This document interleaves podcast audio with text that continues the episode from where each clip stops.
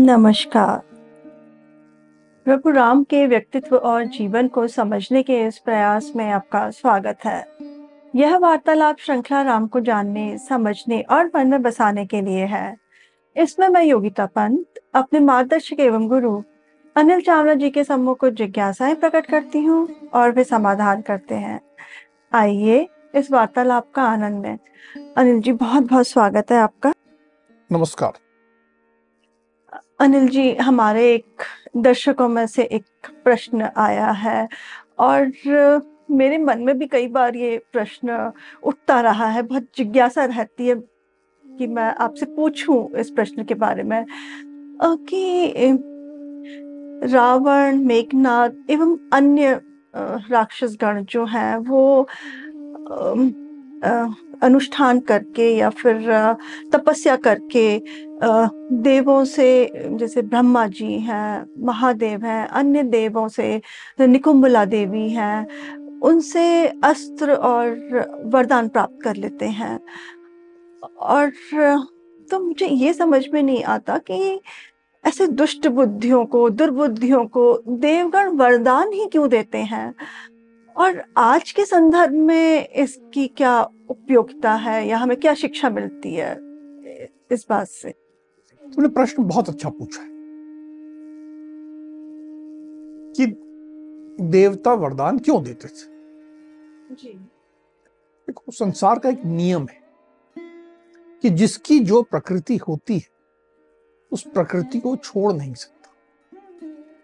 जैसे सूर्य अपनी रोशनी देना छोड़ सकता है क्या? वैसे वृक्ष फल देता है। उसकी प्रकृति है फल देता है। यहाँ तक कि जो उस पर पत्थर मारता है उसको भी फल देता है। पत्थर मारने वाला कौन है? दुष्ट है। थोड़ा श्रम करके थोड़ा कुछ व्यवस्था करके बिना पत्थर मारे भी फल लिया जा सकता है। लेकिन पत्थर मार के फल ले रहा है लेकिन वृक्ष उसको भी उतना ही मीठा फल देता। तो अलग तो नहीं कहता कि भाई पत्थर मारने वाले को मैं खट्टा दूँगा जो ऊपर चढ़ के आराम से तोड़ेगा उसे मैं मीठा दूँगा ऐसा तो नहीं करता। फल देता है। तो देवताओं की ये मजबूरी है कि उनकी प्रकृति है कि वो देते हैं। वृक्ष भी देवता है सूर्य भी देवता है। ये देवगण देते हैं। जैसे माता पिता अपने बालकों को देते हैं। लेकिन कुछ बालक होते हैं जो हट करके ज़्यादा लेने का प्रयास करते हैं। एक माता पिता के चार बालक हैं। तीन तो जो सहज भाव से माता पिता देते हैं वो लेते हैं। पर एक है जो बहुत हठी है। वह हमेशा प्रयास करता है कि मैं ज़्यादा ले लू। माँ को बुद्धू बना लू। पिता को कुछ और बोल के कुछ ले लू। ऐसे हट करके लेता है। तात्कालिक रूप से उस बालक को मिलता भी माँ बाप उसके हट के सामने झुक जाते हैं और दे देते हैं। लेकिन अंततो गत्वा दीर्घ काल से अगर हम देखें तो क्या वह हठी बालक ज़्यादा सुखी हो पाता है? नहीं। उसको केवल तात्कालिक सुख मिलता है। हमें भी जीवन में यह सदा याद रखना है कि जब हम प्रभु से कुछ मांगते हैं तो हमें क्या मांगना है? हमें हठी बालक नहीं बनना है। एक श्लोक आता है। दुर्गा सप्तती कि मैं तो मूर्ख हूँ। हे देवी आपको जो उचित लगे वो मुझे दे दो। ये कैसी भावना है? कि आप मुझे ज़्यादा जानती हो। तो जो उचित लगे दे दो। ये एक भाव है। और दूसरा है कि मुझे आपको ये देना ही पड़ेगा। मैं लूँगा ही। तो जो राक्षसों का होता है वो हठ हठी बालक की तरह वे हट करके अधिक से अधिक लेते हैं। संसार के कल्याण के लिए नहीं लेते। उनका आग्रह शुभता पे नहीं होता केवल लाभ पे होता है। जो दैविक संस्कृति को मानते हैं वे अपने घर के आगे लिखते हैं शुभ लाभ। केवल लाभ मत देना। हे देवगण मुझे शुभ लाभ देना। ऐसा लाभ देना जिससे मेरा भी कल्याण हो मेरे परिवार का भी कल्याण हो समाज का भी कल्याण राक्षस ऐसा नहीं कहता। वो हठी। अधिक से अधिक लेना प्रयास करता। आज के युग में भी कुछ लोग कई बार मिलेंगे। आप बोलेंगे कि साहब आप वो तांत्रिक के पास चले जाइए। वो तंत्र विद्या करने के पास चले जाइए और आपको ये लाभ मिलेगा। फला जगह चले जाइए जो आप मुराद मांगोगे पूरी हो जाएगी। ये सब हठी राक्षसी क्रियाकलाप। कभी आपको कोई तांत्रिक तंत्र विद्या का अनुयायी दीर्घ काल में सुखी नहीं मिलेगा। उसको दुख ही मिलेगा। वो एक चीज़ ले लेगा। दे भी देंगे देव उसे। हट करके ले लेगा। लेकिन उसके बदले में देव उससे कुछ और ले लेंगे। उसको कमज़ोर कर देंगे। तो हमें ये सीखना है। आज हम जब ये पूरा अपनी श्रृंखला बनाते हैं जिसके प्रारंभ में तुम कहती हो कि हमें राम को मन में बसाना है। हमें राम को समझना है राम को मन में बसाना है उनके अनुसार कार्य करना है। राम से हट करके एक मैं मर्सिडीज खरीद लू। ये तो नहीं कहते। तो राक्षस जो करते हैं वो हठी हैं। उस तरह की पूजा, उस तरह के अनुष्ठान, उस तरह का जो सोच है, वह आज भी बहुत लोग जब मंदिर में जाते हैं, प्रभु के, का नाम लेते हैं तो उसी सोच से लेते हैं। तो हमें वो सोच नहीं चाहिए। हमें अपने आप को बदलना है, अपने जीवन को बदलना है, हमें ज़्यादा सही मार्ग पे चलना है। और हाँ इतनी हम प्रभु से प्रार्थना करते हैं और अपने मन में उस आकांक्षा को स्थान देते हैं कि हे देवगण, हमें शुभता दो। केवल मेरे स्वार्थ के लिए नहीं, मैं प्रार्थना नहीं करूँगा। हट करके मर्सिडीज ले लूँ और एक अट्टालिका ले लूँ और एक सोने की लंका बनवा लूँ। नहीं, ये मुझे नहीं चाहिए। मुझे तो आप वो देना जो मेरे लिए उचित हो। इस भाव को रख के दैविक संस्कृति में पूजा होती है और राक्षसी संस्कृति में होती है कि मैं तो ये लेके रहूँगा। मुझे तो ये चाहिए। और क्योंकि मैं आपका उपासक हूँ पुजारी हूँ तो आपको देना ही पड़ेगा। दोनों में अंतर समझ रही जी। तो हम शुभता के मार्ग पे चलें हट के मार्ग पे ना चलें ये बात हमें सीखनी चाहिए। जी ईश्वर से यही प्रार्थना करते हैं कि वो हमारा मार्गदर्शन करें। अब हम अपने राम कथा की ओर चलते हैं। पिछली बार आपने बताया था कि इंद्रजीत जिसे मेघनाथ भी कहते हैं उसका वध हो गया था। उसके पश्चात क्या हुआ? शुद्ध स्थल में जैसे ही मेघनाथ का वध हुआ तो राक्षसों में एकदम निराशा छा गई। जी। उनका जो युवराज था जिसके बारे में ये कहा जाता कि उस जीवन में उसने कभी पराजय देखी ही नहीं है। उसकी केवल पराजय नहीं हुई थी उसका वध हो गया था उसका सिर धूल में पड़ा था। तो वो घबरा गए भागने लगे। अब वानरों ने भी जैसे ये भाग रहे थे इनको मारना प्रारंभ किया। ताकि राक्षस और तेज़ी से सब भाग खड़े हुए आकाश में। जो महर्षि देवता यहाँ तक कि दानव भी गंधर्व सब देख रहे थे अत्यंत प्रसन्न हो गए कि ये जो विश्व का शत्रु था उसका अंत हो गया है। वो पुष्प वर्षा करने लगे। वानर यूथपति जो थे लक्ष्मण का अभिनंदन करने लगे। सबने उनका अभिनंदन किया। लक्ष्मण पूरी तरह रक्त से भीगे उनके शरीर में जगह जगह अभी भी बाण लगे हुए। उनकी स्थिति इतनी खराब थी।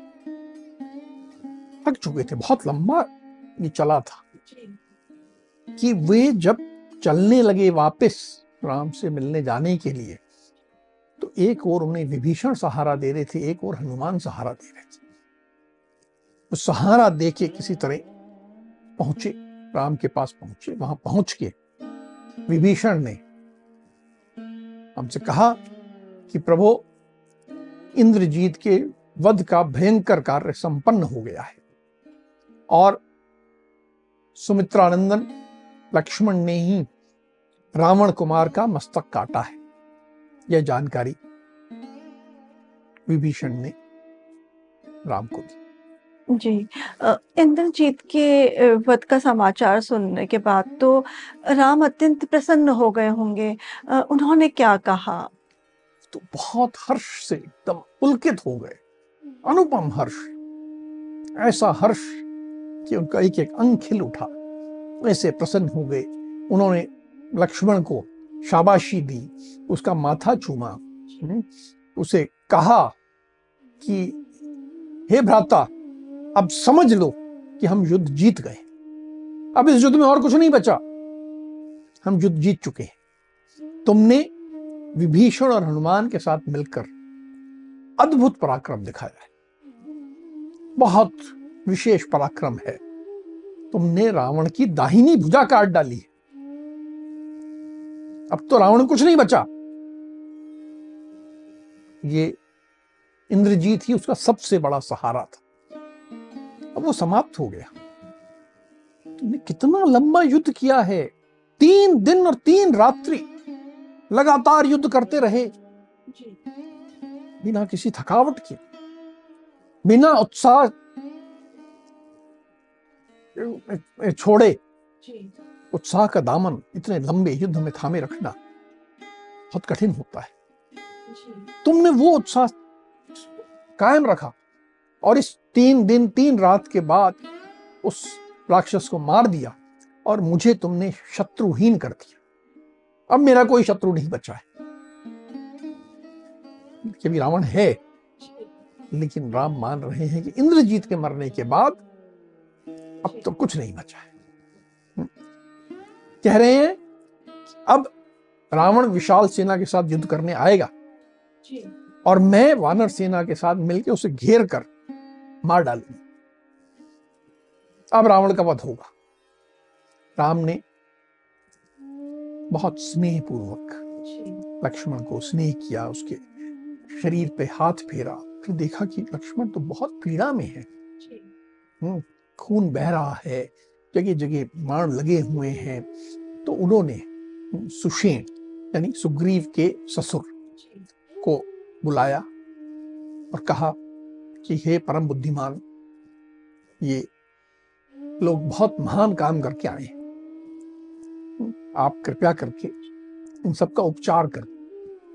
इनके लक्ष्मण और जितने बाकी पूरे सैनिक हैं इनके शरीर से बाण निकाल कर और इनको ऐसा उपाय करो कि ये सब पूर्णतः स्वस्थ हो जाए। सुषेण बहुत बुद्धिमान थे औषधियों के ज्ञाता थे।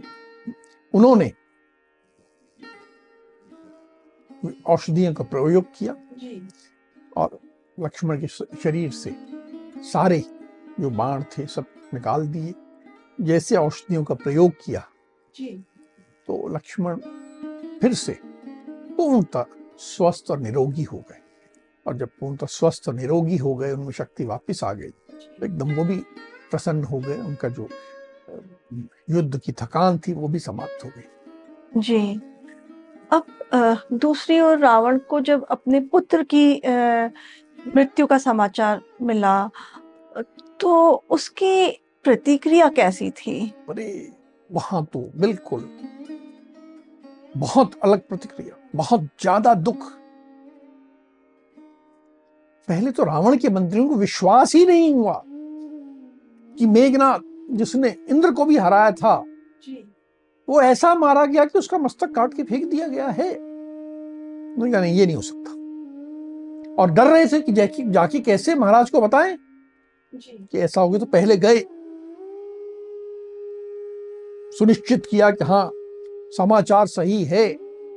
फिर आए और रावण को बताया कि आपका पुत्र जिसने देवराज इंद्र को भी हराया था जिसकी कभी पराजय नहीं हुई थी वह शौर्य संपन्न लक्ष्मण के साथ युद्ध करते हुए, अपने बाणों से लक्ष्मण को पूर्णता तृप्त करके अन्य लोकों में चला गया है। ठीक कितने ढंग से, पूर्ण सम्मान से इन्होंने सूचना दी। अब सूचना पाकर रावण तो एकदम मूर्छित हो गया। उसको इतना शोक हुआ इतने अपने आप पे आत्मग्लानी हुई वो गिर गया अचेत हो गया। जी। बहुत देर तक वैसे पड़ा रहा।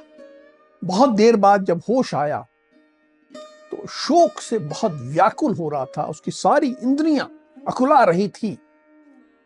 उसका सारा शरीर ऐंठ रहा था। इतना शोक था उसको। विलाप करने लगा। अनर्गल बातें बोलने लगा सब बातें उसे याद आने लगी। इंद्रजीत की एक एक बात याद आ रही थी बोलता जा रहा था। विभीषण को भी याद कर रहा था कि उसने ऐसा कहा था। सारी बातें याद आ रही थी उसको। विलाप करते करते हम्म, उसको कहने लगा कि मेरा पुत्र मारा गया। और अफसोस ये है हाय कि राम लक्ष्मण और सुग्रीव अभी ज़िंदा है। अब शोक के साथ साथ उसका क्रोध बढ़ने लगा। और क्रोध उसका ऐसा बढ़ रहा था कि उसका पूरा चेहरा तमतमाने लगा। ऐसा लग रहा था उसके मुँह से जो धुआँ युक्त अग्नि होती है आग होती है वो निकल रही ऐसा वो क्रोध में तमतमा रहा है। शोक भी है। आँख से आँसू भी बह रहे हैं। और क्रोध भी है। फिर उसने को विचार आया। उसने कहा मेरे पराक्रमी पुत्र ने केवल वानरों को चकमा देने के लिए माया का सहारा लेकर एक आकृति को सीता कहकर दिखाया था और उस सीता को झूठ मूठ उसका वध किया था। आज मैं उस झूठ को सत्य कर दूँगा। ये सब जो युद्ध हो रहा है इसके मूल में तो सीता है। आज मैं उस अधम राम में अनुराग रखने वाली सीता का नाश कर दूँगा उसका वध कर दूँगा। इस तरह का उसका। तो क्या फिर रावण ने सीता का वध किया? अब जैसी विचार आया उसके मन में उसने अपने म्यान से तलवार निकाली और वध करने के लिए चल पड़ा कि मैं अब उसका वध करने जा रहा हूँ। सभागार में उसकी पत्नियाँ थी उसके मंत्री थे सब उसके पीछे पीछे चल रहे हैं। रावण जा रहा है कि करने। और कैसा होता है आज भी होता है कि जब जो नेता होता है कुछ करता है तो उसके मंत्री जो है ताली बजाते हैं उसकी तारीफ़ करते हैं। अब अधिकतर मंत्री तो वाह वाह कर रहे हैं सिंहनाद कर रहे हैं जैसे कि बहुत बहादुरी का काम करने जा रहा है सीता का वध करते हुए।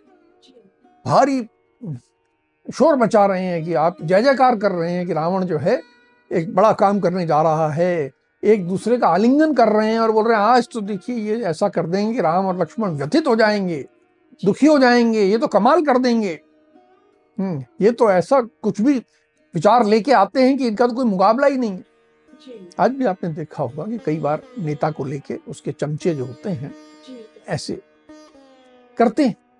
तो इस तरह करते हुए ये जा रहे हैं। सीता ने देखा कि हाथ में तलवार खुली तलवार लिए हुए। रावण चला आ रहा है पीछे से जय जय जयकार करते हुए आ रहे हैं। सीता समझ गई कि मेरा वध करने आ रहा है। अब वो बेचारी कुछ कर तो सकती नहीं थी। विलाप करने लगी।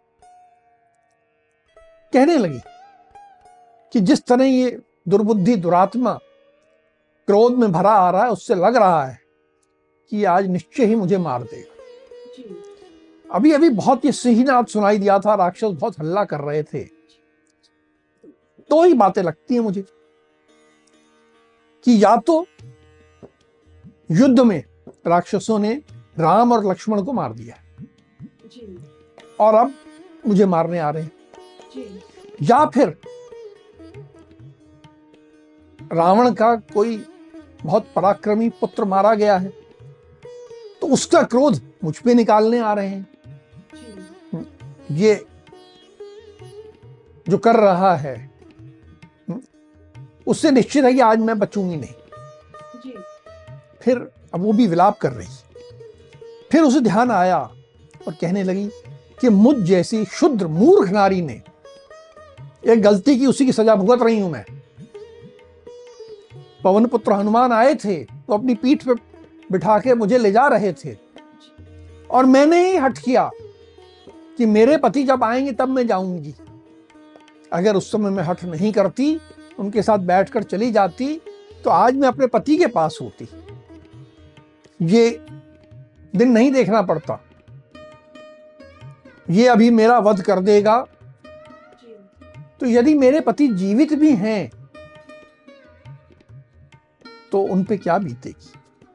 मेरी सास का एक ही तो पुत्र है।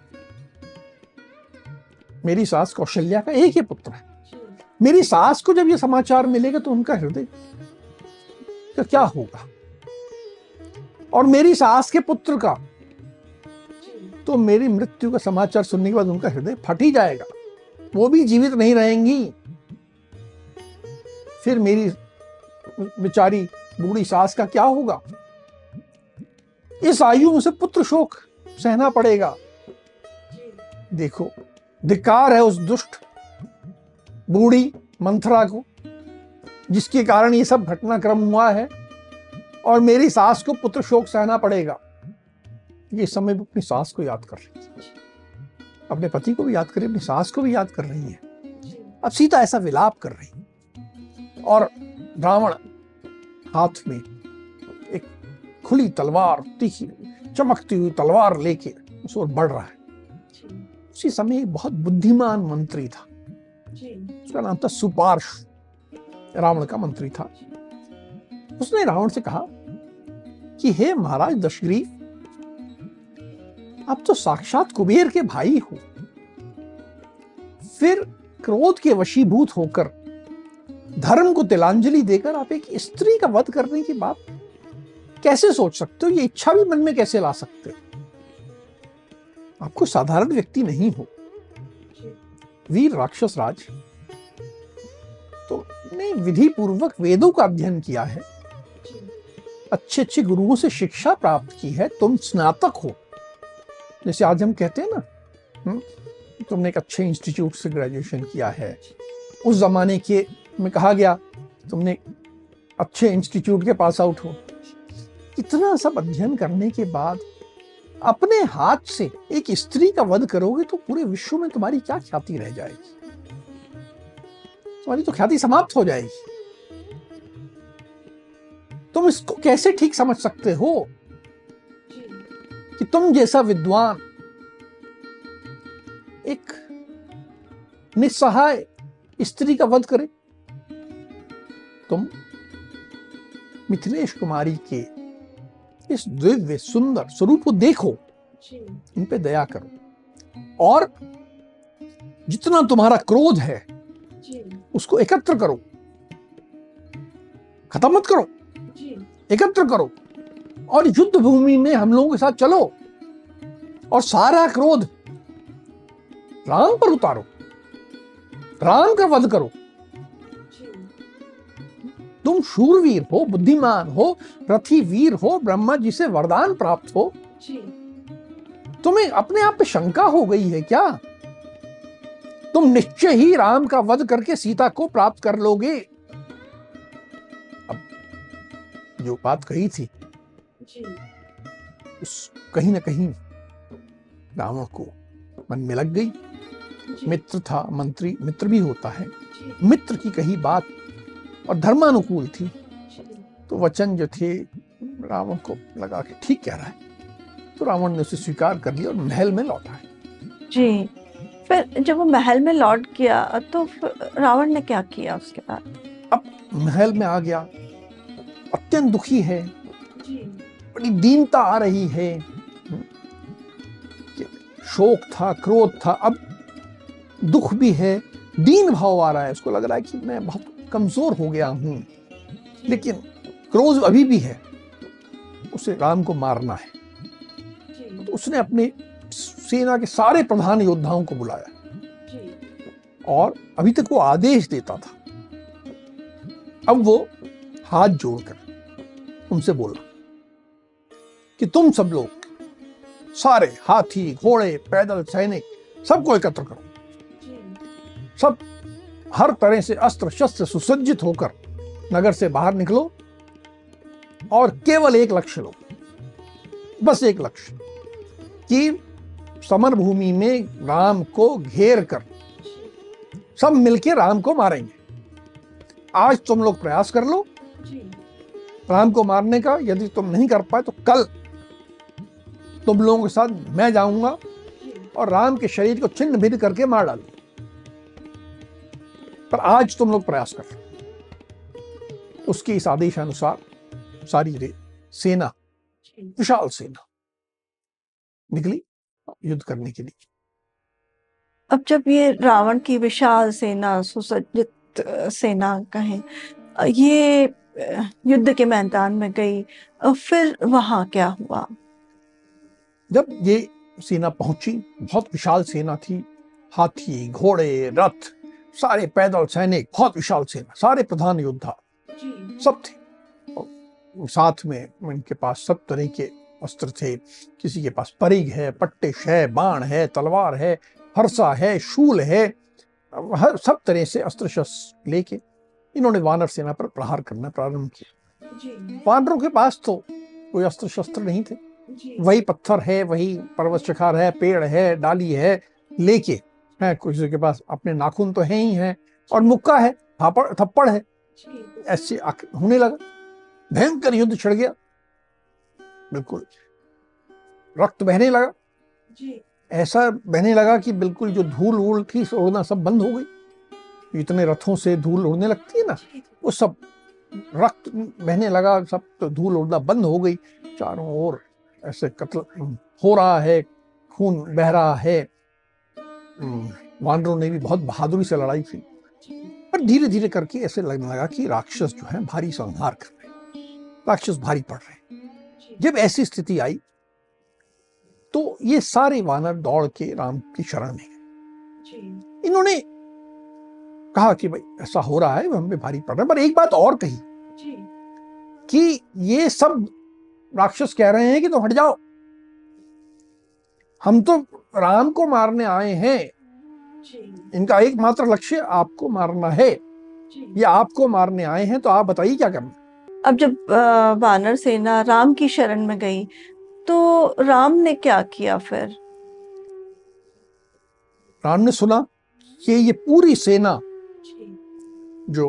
राक्षसों की आई है वो मुझे मारने आई है। मुझसे युद्ध करने की इच्छुक है। तो उन्होंने पूरी वानर सेना को कहा कि तुम लोग सब यहाँ से हट जाओ। पूरी वानर सेना जितने उनके योद्धा थे, प्रमुख योद्धा थे, सबको हटा दिया और राम ने स्वयं युद्ध करने का निर्णय लिया हाथ में धनुष लिया और अकेले युद्ध करने लगे।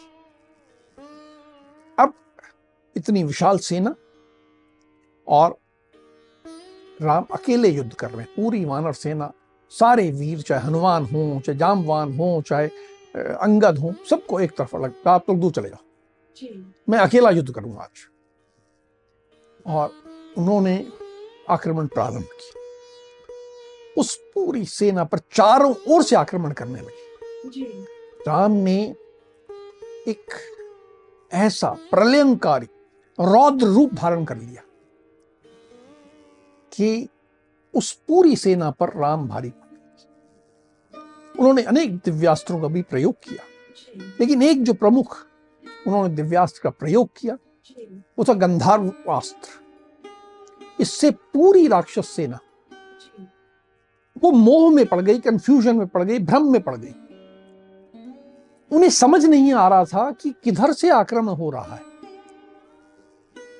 उन्हें राम या तो दिखते ही नहीं थे। और कहीं दो राम दिखने लगते थे कहीं चार राम दिखने लगते थे कहीं हज़ार रूप दिखने लगते थे राम। और राम दिखते एक और थे और बाण दूसरी ओर से आते थे। ऐसे वो मोह में भ्रम की स्थिति में पड़ गए कि वो लड़ ही नहीं पा रहे थे। और राम ने जो उस समय संहार प्रारंभ किया तो विशाल के विशाल रथ उनकी धज्जियाँ उड़ गई। हाथी लड़खड़ा कर गिरने लगे। घोड़े धूल में बिल्कुल मटिया मेट हो गए गिर गए समाप्त हो गए। ऐसे जैसे बिल्कुल ऐसा था जैसे एक बड़ा तूफ़ान आता है। तो पूरे एक नगर को समाप्त कर देता पर तूफ़ान दिखता नहीं है कि तूफ़ान कहाँ है। बस राम वैसा कर रहे थे। पूरी वो विशाल सेना वैसी ही थी। तूफ़ान में जैसे बड़े बड़े वृक्ष गिर जाते हैं। तो तूफ़ान कहाँ है वो तो नहीं दिखता ना। बिल्कुल वैसे ही राम का आक्रमण था। मात्र डेढ़ घंटे में मात्र डेढ़ घंटा। समझ लीजिए डेढ़ पौने दो घंटे का समय लगा होगा जिसमें राम ने अकेले दस हज़ार वेगशाली रथों अठारह हज़ार महाबलवान हाथियों चौदह हज़ार सुप्रशिक्षित घुड़सवारों और घोड़ों और पूरे दो लाख पैदल सैनिकों का संहार कर दिया। इतनी बड़ी सेना मात्र डेढ़ पौने दो घंटों में बिल्कुल लाशों में परिवर्तित हो गई। चाहे घुड़सवार हो चाहे घोड़े हो चाहे रथी हो पैदल सैनिक हो सब लाशी लाशें सब और लाशी लाशें बच गई। कुछ बहुत मुट्ठी भर राक्षस वो भग सके और भाग के वो लंकापुरी गए और वहाँ वर्णन बताया। वहाँ जो लाशें फैली हुई थी ऐसा लग रहा था कि साक्षात रुद्र जिसे महाकाल कहते हैं या महादेव कहते हैं, वो साक्षात वहाँ आए थे और उन्होंने क्रीड़ा दिखा दी थी। सब संहार कर दिया था। उस विशाल संहार को देख के आकाश से देवता, गंधर्व, सिद्ध, महर्षि सब राम के इस अद्वितीय कर्म को देख के आश्चर्यचकित रह गए और उसकी प्रशंसा करने जी अनिल जी, इतना बड़ा संहार था। तो जब ये सूचना लंका में आम जनों को पहुँची होगी तो बहुत ही हाहाकार मच गया होगा। उनकी जो स्त्रियाँ थी उनके परिवारजन थे उनका तो बहुत ही बुरा हाल हो गया होगा। ये एक ऐसा संहार था कि लंकापुरी में कोई परिवार ऐसा नहीं था जो कि उससे प्रभावित ना हुआ। हर घर से कोई ना कोई मारा गया था। सब और चीतकार मच गई, रोने लग गए, करुण क्रंदन हो गया। जिन स्त्रियों के पुत्र, भाई, बंधु, कोई रिश्तेदार मारे गए थे, वे स्त्रियाँ झुंड की झुंड एकत्र होकर, गली मोहल्लों में एकत्र होकर विलाप करने लगी, रोने लगी, चीखने लगी। ऐसा वातावरण बन गया। अब वो कोस रही थी। रावण को कोस रही थी, रावण के परिवार को कोस रही थी। और साथ में कोस रही थी शूर्पणखा को। कह रही थी, हाय, वो बुढ़िया, विकराल आकार वाली, कुरूप शूर्पणखा कैसी पागल औरत? कभी उसने अपना चेहरा नहीं देखा? वो उस कामदेव समान सुंदर राम की, के पास जाने का उसने साहस कैसे किया?